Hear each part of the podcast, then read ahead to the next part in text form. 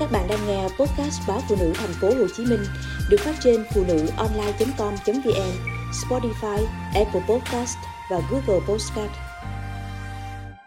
Cha già bị đánh ghen.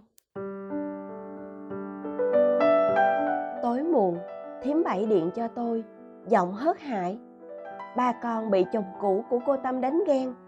Ông già nằm thẳng cẳng. Chú Sáu chở vô bệnh viện rồi. Tôi bắt taxi về ngay trong đêm. Điện thoại của cả ba lẫn cô Tâm đều ngoài vòng phủ sóng, khiến tôi như ngồi trên đống lửa. Nghĩ tới mấy cái clip đánh ghen rùng rợn trên mạng, tôi rối ruột. Phen này, tôi sẽ yêu cầu cô Tâm ra khỏi nhà cho khỏi phiền phức, chấm dứt yêu đương của ba cho lành. Vài tháng trước, vợ chồng tôi về thăm ba. Xe vừa tới đầu làng, thím bảy, chủ quán cà phê, kìm loa phóng thanh, đã rối rít vậy. Sắp có mẹ rồi hen, tính chừng nào mời cả xóm ăn tiệc. Thấy vợ chồng tôi ngạc nhiên, thím được dịp xối xả.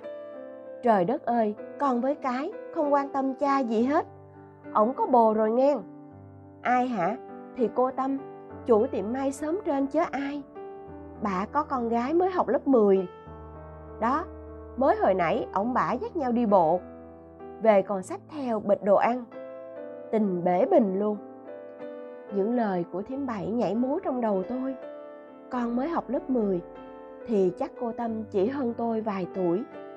Gia cảnh cô ra sao? Liệu có xứng với ba?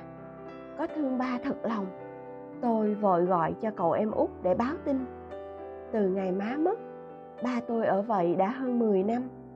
Tôi lấy chồng xa, em út tôi thì làm việc ở thành phố. Nhiều lần thấy ba ra vào quạnh quẻ, chị em tôi hối thúc ba tìm người mới để vui tuổi già. Giờ nghe ba có người thương, tôi thấp thỏm không yên. Đập vào mắt tôi là sân nhà được quét dọn sạch bông. Hai hàng bông màu gà vừa được trồng không lâu, đang lên xanh tốt. Phòng khách gọn gàng với hộp bánh quy và bình trà bày sẵn. Rõ là căn nhà có bàn tay phụ nữ. Tôi lao thẳng vào bếp. Một phụ nữ đang cắm cúi xào nấu. Ba tôi thì ngồi bẹp trên sàn nhặt rau, nói cười vui vẻ. Khung cảnh êm đềm, y hệt vợ chồng mới cưới. Ba tôi lúng túng. Vợ chồng con về, sao không báo trước? Đây là cô Tâm, bạn của ba. Cô Tâm cũng bối rối. Chào Dung. Bà Dung thích món bao tử xào chua ngọt, cô tới phụ. Suốt bữa cơm, cô Tâm dành phần đút cơm cho con gái tôi. Cô gắp thức ăn vào chén ba tôi, luôn miệng nhắc, anh phải ăn nhiều rau, anh đừng chấm nước mắm nhiều quá. Ba tôi thì nghe cô ho một tiếng, đã vội đi rót ly nước. Cô vừa buông đũa, bà đã lật đật đưa sang hủ tâm. Cô Tâm trông hiền lành, nói chuyện với ba tôi rất dịu dàng. Cô trẻ so với tuổi 45, đó chính là điều tôi băn khoăn. Cô kém ba 12 tuổi, liệu về sức khỏe, tâm sinh lý có hợp với ba? Tôi chỉ lo ba sẽ tổn thương khi cô rời bỏ. Chồng tôi trấn an, cô Tâm chọn ba chắc cũng có lý do. Nếu không hợp, cô đã không tiến tới. Em lo gì? Tôi không lo sao được. Vì lo nên trước khi về lại Sài Gòn, tôi dặn thím bảy, thím để ý ba con dùm. Có gì thím gọi cho con. Đôi ba ngày, thím bảy lại gọi cho tôi mật báo. Dạo này ông già diện lắm nghe. Đi thể dục mà mặc quần sọt trắng, áo thun trắng. Nhuộm tóc đen thùi lùi, phơi phới như trai trẻ. Ông già mới sắm cho cô Tâm chiếc xe tay ga mới cáu. Mới hồi trưa này đi đám cưới hay gì á? Ông già mặc sơ mi trắng, đóng thùng. Cô Tâm diện đầm maxi, nhìn tình tứ y hệt cô dâu chú rể. Tâm trạng tôi lên xuống theo những tin tức của thím bảy.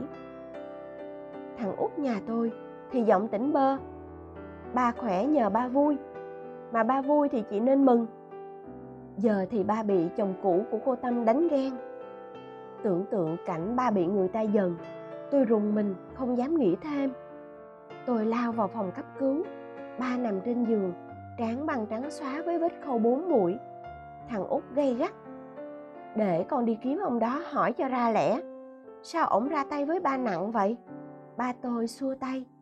Ổng chỉ xô ba thôi. Tại ba đứng không vững mới té. Bác sĩ nói ba không sao.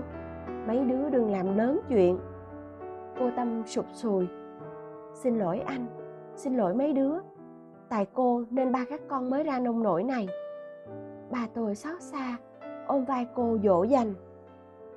Thì ra, chồng cũ của cô tâm sau thời gian ly hôn đã đến với người tình mới. Giờ họ tan đàn xẻ ngá, ông ta muốn quay về hàng gắn với cô. Cô tâm không đồng ý, nên ông ta kiếm chuyện với ba tôi. Tôi gợi ý ba lên thành phố với vợ chồng tôi để kiểm tra sức khỏe, cũng là để cho mọi chuyện lắng xuống ba cầm tay cô tâm, nói chắc nịch. Ba không đi đâu hết, ba không làm gì sai, không cần phải trốn tránh. Ba phải cùng cô tâm đối mặt với mọi bất trắc. Ba phải bảo vệ cô tâm, bảo vệ hạnh phúc của ba. Cô tâm nhìn ba, ánh mắt long lanh niềm hạnh phúc. Cũng vì ánh mắt yêu thương đó của cô tâm và quyết tâm của ba, tôi và thằng út lủi thủi ra về. Thằng út thở dài. Tội nghiệp ông già từng tuổi này còn bị đánh ghen yêu đương gì mà sóng gió quá. Tôi khẽ cười. Biết đâu, nhờ sóng gió mà ba và cô sẽ biết trân quý tình cảm của nhau. Càng yêu thương khắng khích. Chị em mình không nên quá lo cho ba nhỉ.